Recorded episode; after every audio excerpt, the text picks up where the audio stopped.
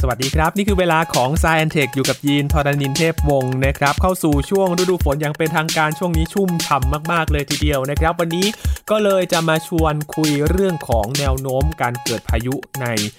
ปีนี้นะครับว่าเป็นอย่างไรบ้าง แต่ว่าเราจะข้ามไปดูที่ฝั่งสหรัฐอเมริกาครับเพราะมีข้อมูลที่น่าสนใจ เพราะว่าผู้เชี่ยวชาญคาดว่าปีนี้เนี่ยพายุเฮอริเคนจะมีมากกว่าปกติ จะเกิดอะไรขึ้นติดตามได้ในสายเทควันนี้ครับ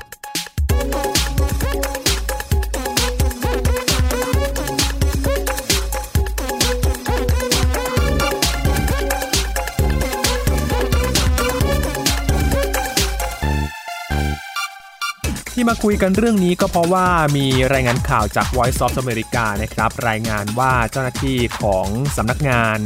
จัดการเหตุฉุกเฉินแห่งชาติก็ได้เสนอเรื่องเกี่ยวกับว่าในปีนี้การเกิดพายุเฮอริเคนใน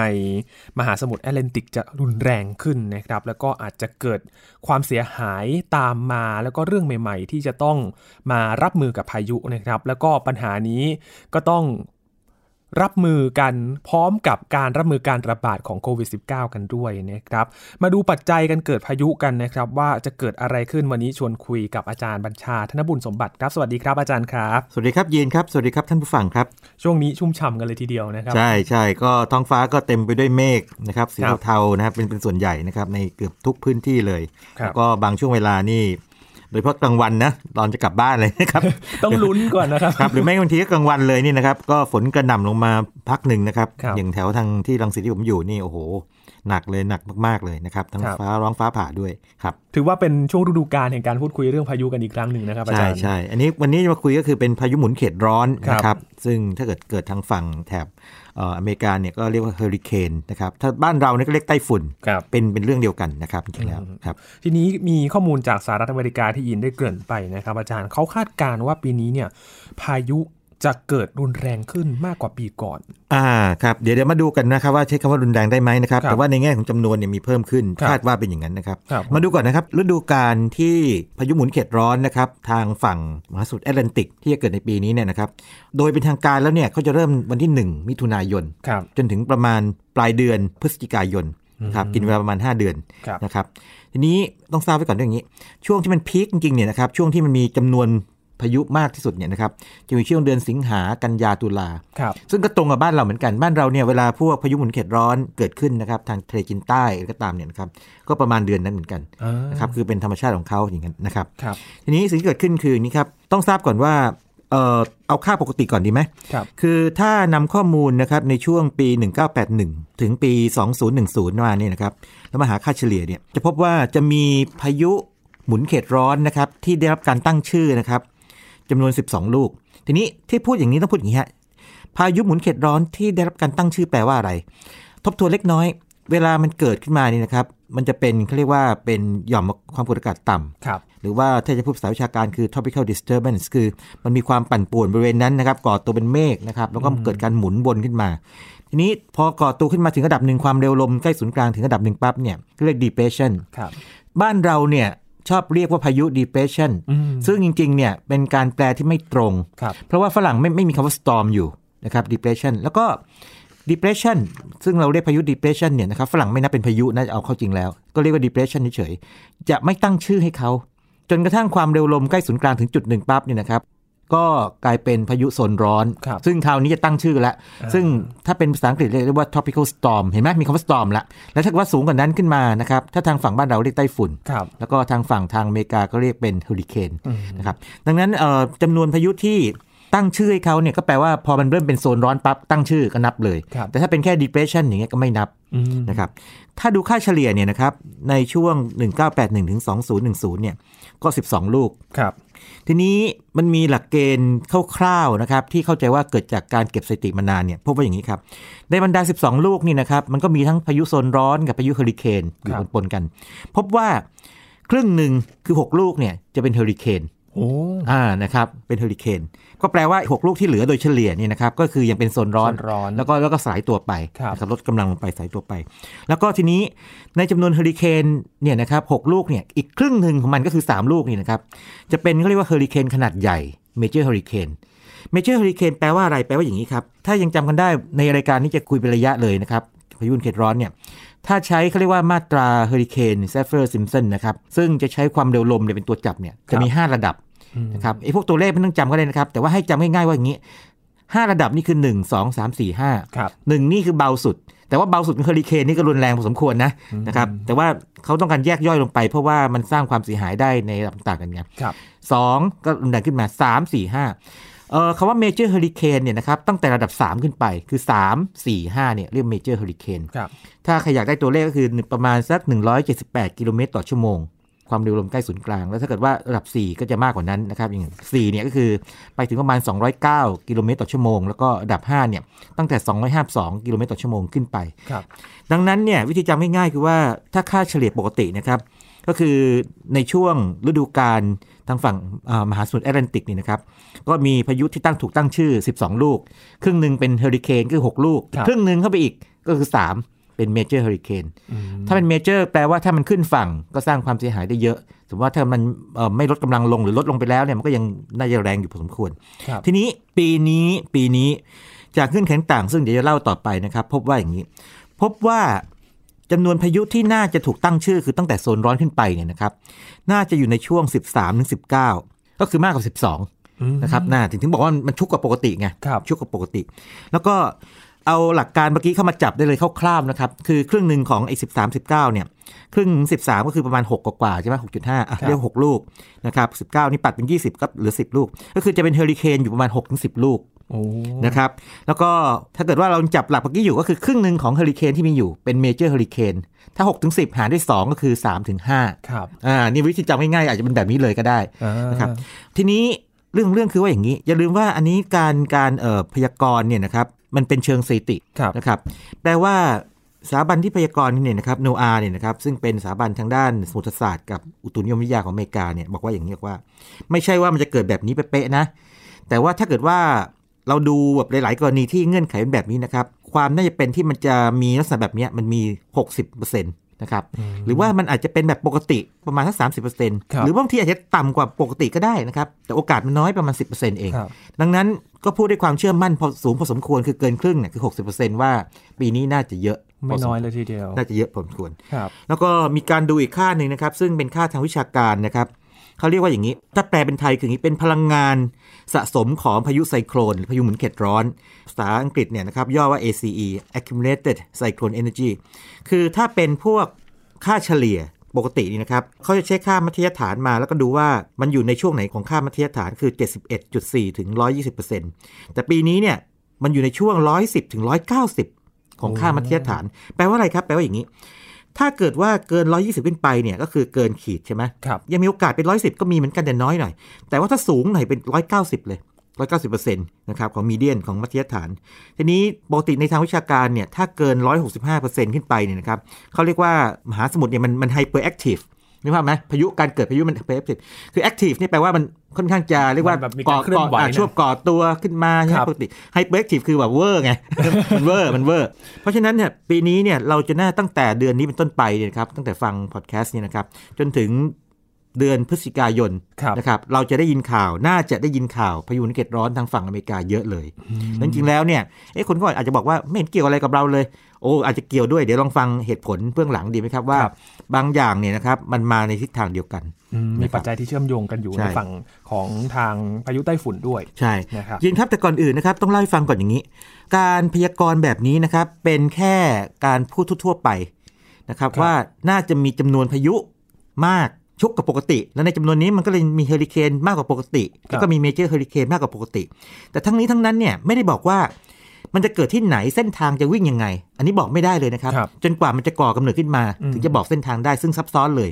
แล้วก็พายุหมุนเขตร้อนเนี่ยนะครับจะสร้างความเสียหายก็ต่อเมื่อมันขึ้นฝั่ง ปกติเป็นแบบนั้นครับนะครับเช่นถ้าเกิดขึ้นฝั่งทางฟลอริดาหรืออะไรก็ตามเนี่ยนะครับก็เรียบร้อยนะฮะหรืออย่างบ้านเราที่กลัวกันสมมติว่าเวลาเกิดพายุหมุนเขตร้อนเข้ามาเนี่ยเรากลัวว่ามันจะขึ้นฝั่งทางใต้ใช่ไหมภาคใต้อ่าภาคใต้แต่ว่าถ้าเกิดว่าเขาเข้ามาทางอีสาน ก็แปลว่าเขาต้องผ่านทางเวียดนามทางเวียดนามลาวอย่างที่เคยเล่าให้ฟังว่าพายุจะอ่อนกำลังลงมากครับจนอย่างเก่งอย่างเก่งนะฮะ เท่าที่เจอส่วนใหญ่เนี่ย depression ทั้งนั้นเลยโซนโซนโซนโซนร้อนนี่ยังแทบจะไม่เคยได้ยินด้วยซ้ำไปครับเป็นต้นนะครับ แต่ทางใต้น่าน่าห่วง ดังนั้นเนี่ยนี่ไม่ใช่การบอกว่าจะมีพายุที่จะเข้าขึ้นสู่ฝั่งเท่าไหร่บอกไม่ได้ จนจนกว่าจะใกล้ ๆ ถึงเวลาจริงเนี่ยบอกบอกได้ แล้วก็บอกไม่ได้ด้วยว่าระดับของเอการที่มันเกิดพายุเนี่ยมีมากน้อยแค่ไหนจริงๆครับอย่างนั้นนะฮะแต่ว่าเป็นการบอกคล้ายๆตัวเลขกลางๆนะครับแต่ทั้งนี้ก็มีประโยชน์นะครับ เพราะว่าถ้าเราดูตัวสถิติจริงๆเนี่ยตอนนี้เกิดขึ้นอย่างนี้ละ คือณถึงวันที่เราคุยกันอยู่นะครับวันนี้เนี่ยนะครับครับปรากฏว่ามีพายุหมุนเขตร้อนเกิดขึ้น 3 ลูกแล้วโอ้นะครับ แล้วก็ 2 ลูกแรกเนี่ย มันเกิดก่อนเออเดือนมิถุนายนด้วย คือพายุโซนร้อนอาเธอร์นะครับกับพายุโซนร้อนเบอร์ธาอาเธอร์นี่ก็ตั้งแต่ 16ถึง19 พฤษภาคม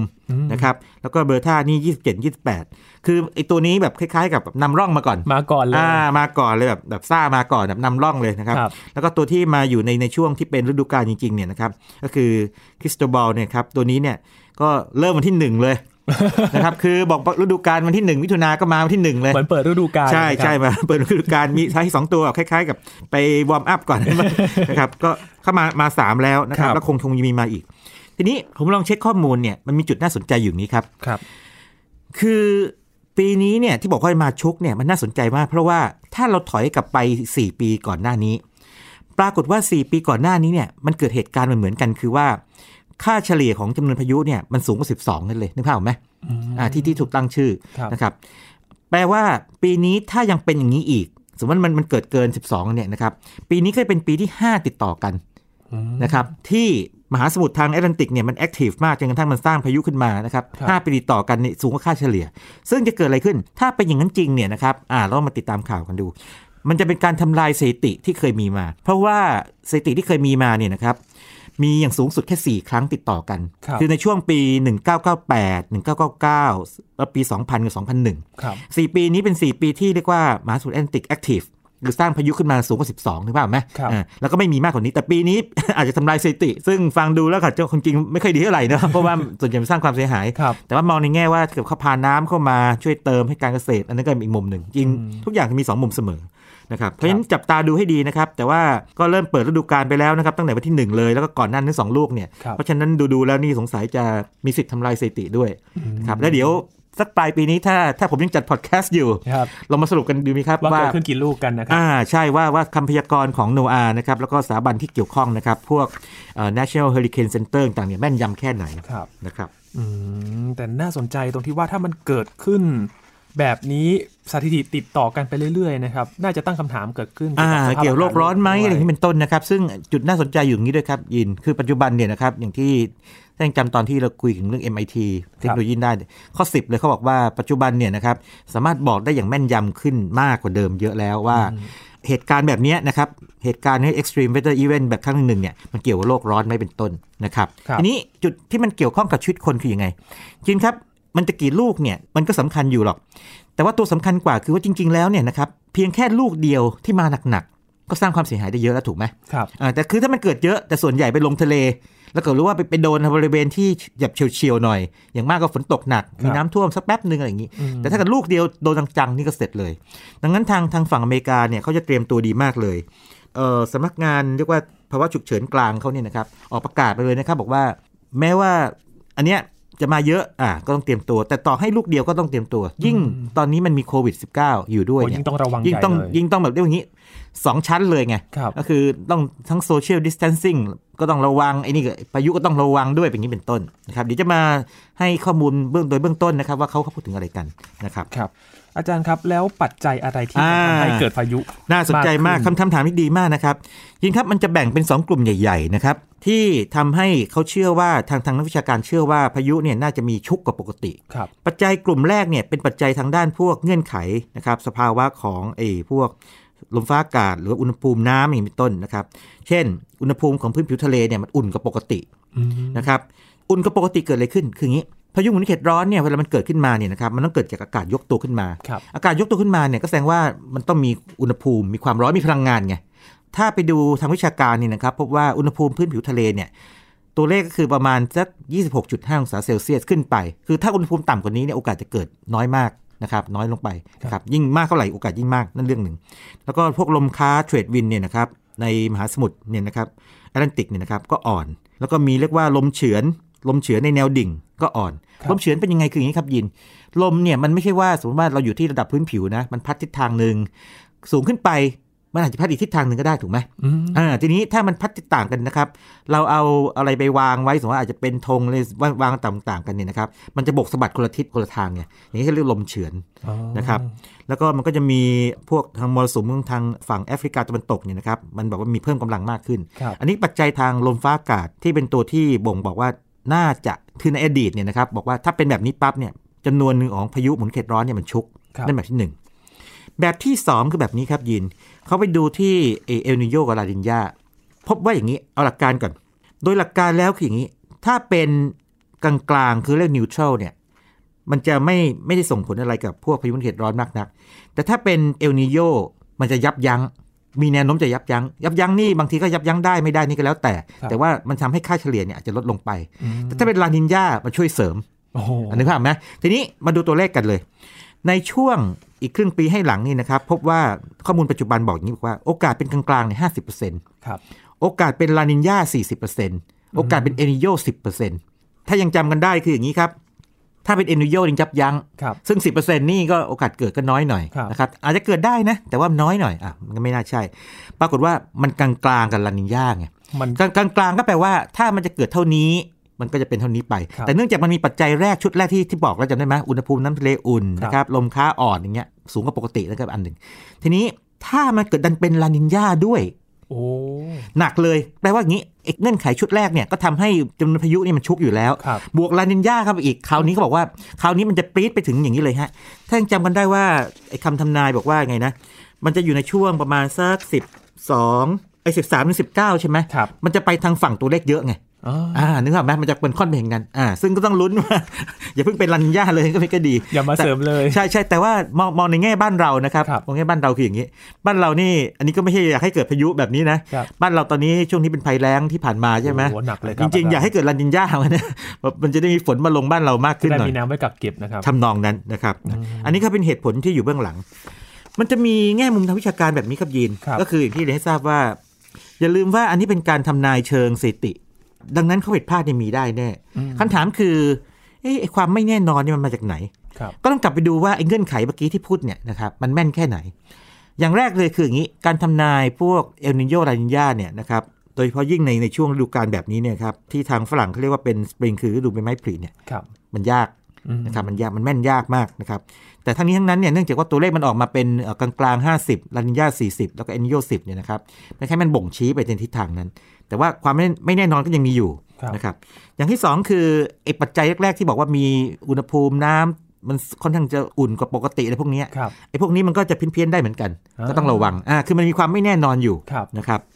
แล้วก็อื่นๆ เช่น บางทีอาจจะเกิดพวกสภาพลมฟ้าอากาศที่มันมันมันทำนายไม่ได้ในในช่วงเวลาสั้นครับๆนะครับสั้นๆนี่อาจจะแบบในช่วงประมาณสักหลายหลายสัปดาห์ก็เหมือนกันนะเออหรือว่าหลายเดือนก็อาจจะเรียกว่าสั้นได้ในแง่แบบถ้าเรามองแบบเป็นปีครึ่งปีอย่างนี้เป็นต้นครับแล้วก็ที่สำคัญคือ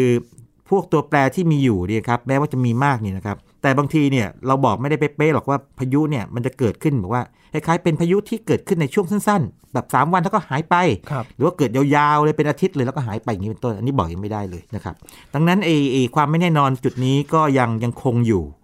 นะครับอืมแต่ว่าแนวโน้มเนี่ยก็เหมือนกับว่าตีความให้ ให้ใหญ่ไว้ก่อนไหมครับอาจารย์ ใช่ใช่เพื่อความการระวังตัวอืมถูกต้องอันอันนี้อันนี้ถูกต้องเลยนะครับ แต่ว่าก็ไม่ให้ตระหนกก็ให้จับตาดูครับนะครับ แล้วก็เนื่องจากว่าตัวเลขเนี่ยมันบ่งชี้ทิศทางนั้นนะครับ ทางอเมริกาก็เตือนมา ทีนี้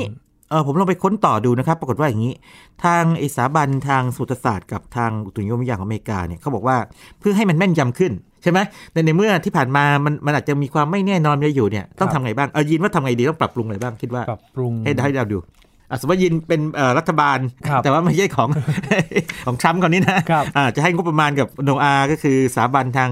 สมุทรศาสตร์กับอุตุนิยมวิทยาเนี่ยให้ให้ตังค์เข้าไปทำอะไรดี มันถึงจะเก่งขึ้นมาได้เพิ่มการวิเคราะห์ข้อมูลเหรอครับอาจารย์อ่าใช่ ก็คงต้องทำหลายอย่างทั้งฮาร์ดแวร์อ่านะครับแล้วก็ออกเป็นพวกการเก็บข้อมูลด้วยครับฮาร์ดแวร์นี่ก็อย่างเช่นโอเค พวกประเภทว่าแบบต้องมีเครื่องไม้เครื่องมือต่างๆนะครับที่มันมีความละเอียดสูงขึ้น แล้วเก็บข้อมูลนะครับเรื่องข้อมูลก็เก็บข้อมูลจากดาวเทียม จากครับเรดาร์ต่างๆมันจะมีพวกชื่ออย่าง HWRF Hurricane Specific เอ่ออะไรพวกนี้นะ Hurricane Weather Research and Forecast System นะครับอย่างนี้เป็นต้นนะปรับปรุงมันเข้าไป แล้วก็ต้องมีพวกโมเดล หรือว่าแบบจำลองของสมุทรศาสตร์ที่แม่นยำขึ้น เพราะว่ามันเกิดจากเหนือผิวน้ำไง แล้วก็ใช้ข้อมูลจากดาวเทียม ดาวเทียม Cosmic อืม2นะครับ ซึ่งจะเก็บข้อมูลอะไรบ้าง มีอุณหภูมิอากาศ มีความดัน มีความชื้นครับเพื่อให้การทำนายแม่นยำขึ้น แล้วก็จะมีฝูง ต้องเรียกว่าอะไรอย่างนี้ เออในนี้เขาไม่เรียกโดรนนะเขาเรียกว่าเป็น glider แต่ว่าเป็น autonomous คือมันไม่มีคนขับอืมนะฮะว่าคือจริงๆนั้นน่าจะเป็นโดรนแบบหนึ่งแหละนะฮะครับส่งเข้าไปสำรวจ ตอนช่วงที่พวกพายุมันกำลังก่อตัวขึ้นมาว่ามันมันอยู่ที่ไหนเป๊ะๆแล้วมันมีแนวโน้มที่มันจะขยายกำลังขึ้นมาไหมเป็นต้นนะครับจะเห็นว่ามันทั้งฮาร์ดแวร์ทั้งโมเดล ทั้งข้อมูลต่างเนี่ยต้องเพิ่มเข้าไปโอ้ทั้งนี้ทั้งนั้นเพื่ออะไรถ้ามองภาพรวมคือว่า เพื่อให้การทำนายเนี่ยแม่นยำขึ้นนั่นเอครังบถ้าแม่นยำขึ้นก็แปลว่าเราสามารถที่จะบอกได้ว่า เอ๊ะมันจะขึ้นฝั่งไหมอืมถ้าขึ้นฝั่งขึ้นฝั่งที่ไหนจะได้รับมือถูกต้องครับ เหมือนมีข้อมูลมากขึ้น ก็จะยิ่งได้วิเคราะห์ได้แม่นยำมากขึ้น ใช่ใช่ครับ ซึ่งอันนี้เราจะเห็นว่าพอเห็นภาพรวมแล้วอย่างนี้ฮะโดยโดยรวมแล้วคุยถึงตอนนี้คือว่า ปีนี้ครึ่งปีที่เหลือเนี่ยนะครับทางฝั่งมหาสมุทรแอตแลนติกนะครับที่อเมริกาเนี่ยจำนวนพายุน่าจะมากขึ้นครับแล้วก็ในจำนวนนั้นเนี่ยเฮอริเคนก็เยอะmajor เฮอริเคนก็เยอะด้วย ทั้งนี้ทั้งนั้นเนี่ยก็มีปัจจัยหลายอย่างที่มันบ่งชี้ทางนั้น เช่น มันเป็นสภาวะกลางๆนะครับหรืออาจจะเป็นลานีญาครับตั้งสี่สี่สิบเปอร์เซ็นต์จริงๆก็ไม่น้อยนะจะว่าไปแล้วนะครับนะซึ่งเสริมกันอยู่ แต่ทั้งนี้ก็มีความไม่แน่นอนอยู่ ดังนั้นก็ต้องเสริมพวกเทคโนโลยีต่างๆเข้าไปนะครับแล้วก็จริงๆแล้วมีความฝันเขาบอกว่าทางบ้านเรานะครับ อาจจะร่วมมืออาจจะไม่ใช่ประเทศไทยประเทศเดียวเนี่ย น่าจะมีเอ่อการทำวิจัยหรือว่าการที่ลงทุนทางด้านนี้เนาะเพื่อให้แถบแปซิฟิกนะครับใช่ใช่ฝั่งเรานี่ผมยังค้นไม่เขาไม่เจอ ซึ่งซึ่งเดี๋ยวถ้าเจอข้อมูลดีๆ ที่มันเกี่ยวกับเราเป๊ะๆหรือว่ามากครับหน่อยนะครับจะนำนำเสนออีกครั้งหนึ่งครับนะครับ แต่ปัจจัยทั้งหมดทั้งมวลที่อาจารย์เล่ามา มีความเชื่อมโยงกับฝั่งแปซิฟิกมีด้วยไหมครับมีอาจารย์มีอย่างน้อยๆนะครับมีเรื่องของเอ่อไอเรื่องของเอลนีโญลานีญาครับนะครับเพราะว่ามันเกิดแบบทั่วโลกจริงๆมันเกิดในมหาสมุทรแปซิฟิกก็จริงเนี่ยแต่มันผลกระทบมันทั่วโลกอืมนะครับดังนั้นถ้าเกิดว่าเขาทำนายมาว่ามันจะเป็นกลางกลางๆ50%เอไอลานินยา40%เอนิโย10%เนี่ยมันก็คือหมายหมายถึงเราด้วยนะครับหมายถึงเราด้วยไม่ใช่หมายถึงเขาอย่างเดียวอ่านะเพราะว่ามันเป็น global นะครับมันเป็นเขาเรียกมันเป็น climate oscillation คือการกดแกว่งของภูมิอากาศแบบที่มันเกิดขึ้นทั่วโลกเลยอืมนะครับครับเรื่องนี้เราเคยคุยกันแล้วด้วย ใช่ใช่ใครเอ่อถ้ายังไงไปทบทวนพอดแคสต์ตอนนั้นนะครับครับซึ่งเอนิโยลานิญานะครับซึ่งเป็นเรื่องที่เกี่ยวกับเราโดยตรง แล้วก็อีกเรื่องหนึงที่เกี่ยวกับเราคือไอ อินเดียนโอเชียนไดโพครับใน IOD ต่างๆก็เกี่ยวกับเราโอ้นะครับแล้วยังมีอีกเรื่องหนึงที่ผมผมเคยเกรินๆไปแล้วอย่าง MJO ซึ่งเป็นไดโพ ขั้วขั้วอากาศที่มันแปลกนะคือแทนที่มันจะอยู่นิ่งๆสองขั้วมันเคลื่อนที่ไปรอบโลกได้ด้วยรอบโลมักนมันเลยวิ่งเออมันมันแล้วก็ทางออสเตรเลียนี่เขาเปรียบเทียบน่ารักนะเขาเปรียบเทียบเป็นเป็นหมาชื่อโมโจคือครับแทนที่ MJ MJO เนี่ย Madden Julian Oscillation เนี่ยเขาเติมตัว O เข้าไปหลังตัว M เนี่ยเป็นโมโจแล้วแล้วเขาก็ทำเป็นการ์ตูนรูปหมาแล้วก็วิ่งไป แล้วก็บอกหมาวิ่งไปไหนก็จะเกิดเกิดฝนตรงนี้เกิดแรงตรงนี้อะไรอย่างนี้เป็นต้นนะครับน่ารักดีโอ้โหนะครับพอไปไปมามาทุกอย่างดูเชื่อมโยงกันหมดทั้งโลกเลยนะครับเชื่อมโยงาจาครับยีนคือ อากาศนะครับมันมันมันเชื่อมโยงกันหมดครับนะครับวันนี้ที่มันเล่าให้ฟังเนี่ยหลายท่านจะบอกว่าเอ๊ะเราคุยเรื่องอเมริกาเกี่ยวเราไหมมันไกลกันโอ้ใช่ แน่นอนว่าถ้าเราไม่เดินทางไปอาจจะไม่เกี่ยวครับอย่างมากเราก็ได้ยินข่าว แต่อย่าลืมว่าตัวสาเหตุเบื้องต้นของเขาเนี่ยมันมาจากมหาสมุทรซึ่งก็คือมหาสมุทรของเราด้วยนะแปซิฟิกใช่ไหมฮะครับนะฮะมีส่วนด้วยไอ้ไอ้เรื่องไอ้เรื่อง ENSO หรือว่าเอลนีโญลานีญาเนี่ยนะครับแล้วสภาวะอากาศบางอย่างก็เกี่ยวกับเราเหมือนกันพวกครับลมค้าต่างๆ นะครับนะเดี๋ยวถ้าเกิดมีข้อมูลเกี่ยวกับทางเราเนี่ยจะนำนำเสนออีกทีหนึ่งทีนี้จะขอใช้เวลาช่วงสุดท้ายสั้นๆนิดหนึ่งนะครับครับ พูดถึงการเตรียมตัวของเขาสั้นๆนิดหนึ่งดีไหมครับคืองี้เขาบอกว่าทางอเมริกาเนี่ยจะมีสำนักงานจัดการภาวะฉุกเฉินกลางนะครับอืมเรียกฟีมานะครับ Federal Emergency Management Agency นะครับก็คือเขาเนี่ยนะครับก็จะออกประกาศออกมาให้ความช่วยเหลือนะครับเขาก็ให้ข้อให้ให้หลักการมา 3 4 อย่าง อย่างแรกคืออย่างนี้ คุณต้องเตรียมตัว ให้ดีเลยพวกแต่ละครอบครัวเลยครัที่บอยู่ในพื้นที่ที่ที่มีความเสี่ยงที่จะเกิดขึ้น อย่างถ้าเกิดว่าเป็นพายุหมุนเขตร้อนทางทางฝั่งแอตแลนติกเนี่ยนะครับปกติมันก็ขึ้นฝั่งทางฟลอริดาทางอะไรพวกนี้ใช่ไหมฮะคนแถบนั้นเนี่ยครับเตรียมอะไรบ้างเตรียมน้ำเตรียมพวกของใช้ของกินของใช้ต่าจำเป็นอ่าของใช้ส่วนตัวครับนะครับของใช้ส่วนตัว แล้วยิ่งถ้าเป็นโควิด -19 นี่ก็ต้องเตรียมพวกหน้ากากเฟสชิลต่างๆ ให้อ่าให้พอด้วยอันนี้อันเนี้ยครับนะครับนี่เขาคิดแบบละเอียดพอสมควรนะฮะเอกสารสำคัญต้องเก็บไว้ ทีนี้ถ้าถอยกลับไปเรื่องการเตรียมตัวเนี่ยตัวเลขนี้น่าสนใจทีเดียวคืออย่างนี้อย่างน้ำหรืออย่างของกินเนี่ยนะครับที่มันไม่เน่าเสียง่ายๆเนี่ยถ้าบ้านเราก็เรียกไอ้ข้าวสารอาหารแห้งนี่ใช่ไหมครับหรือปลากระป๋องนี่ใช่ไหมฮะเขาให้เตรียมไว้สิบวันอืมเออสิบวันนี่เป็นตัวเลขน่าสนใจนะครับยีนครับเพราะว่าเป็นตัวเลขช่วงเวลาที่หลังจากพายุสมมติว่ามันเข้าแล้วเนี่ยนะครับเออมันสมมติว่ามันทำให้เกิดน้ำท่วมขังนานๆเนี่ยนะครับกว่าจะลดลงเนี่ยก็ใช้เวลาเป็นสัปดาห์ได้เหมือนกันเนี่ยอ่ามันเขาทิ้งไว้ยาวเลยสิบวันครับแล้วก็ 10 วันนี้ก็น่าจะเป็นช่วงเวลาที่คล้ายๆกับว่า ความช่วยเหลือจากทางภาคส่วนต่างโดยเฉพาะทางภาครัฐของเขาเนี่ยนะครับจะเข้าไปถึงได้อืมนะครับคือในช่วงวันสองวันแรกเนี่ยคงจะละมุนกันน่าดู แล้วก็ครับคงเข้าไม่ได้ทั่วถึงแต่เวลาผ่านไปคงดีขึ้นอย่างนี้เป็นต้นอืมนะครับ แล้วก็เขาพูดถึงการคอมมิวนิเคตคือการสื่อสารครับในครอบครัว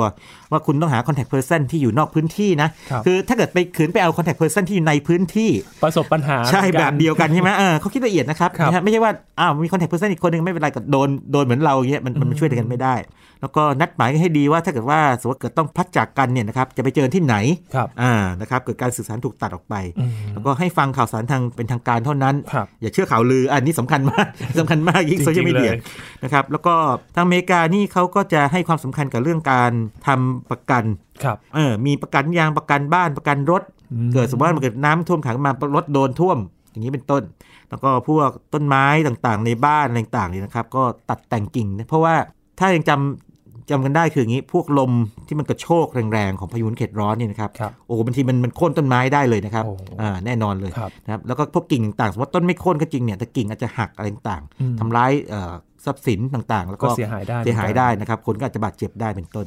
ครับคำเตือนเขาดีความจริงเนี่ยนะครับคำเตือนเป็นคำเตือนกลางๆเลยที่ใช้ได้กับทุกที่ทั่วโลกอืมแต่ด้วยความเป็นเอ่ออย่างอเมริกาเนี่ยเขาจะคุ้นเคยกับ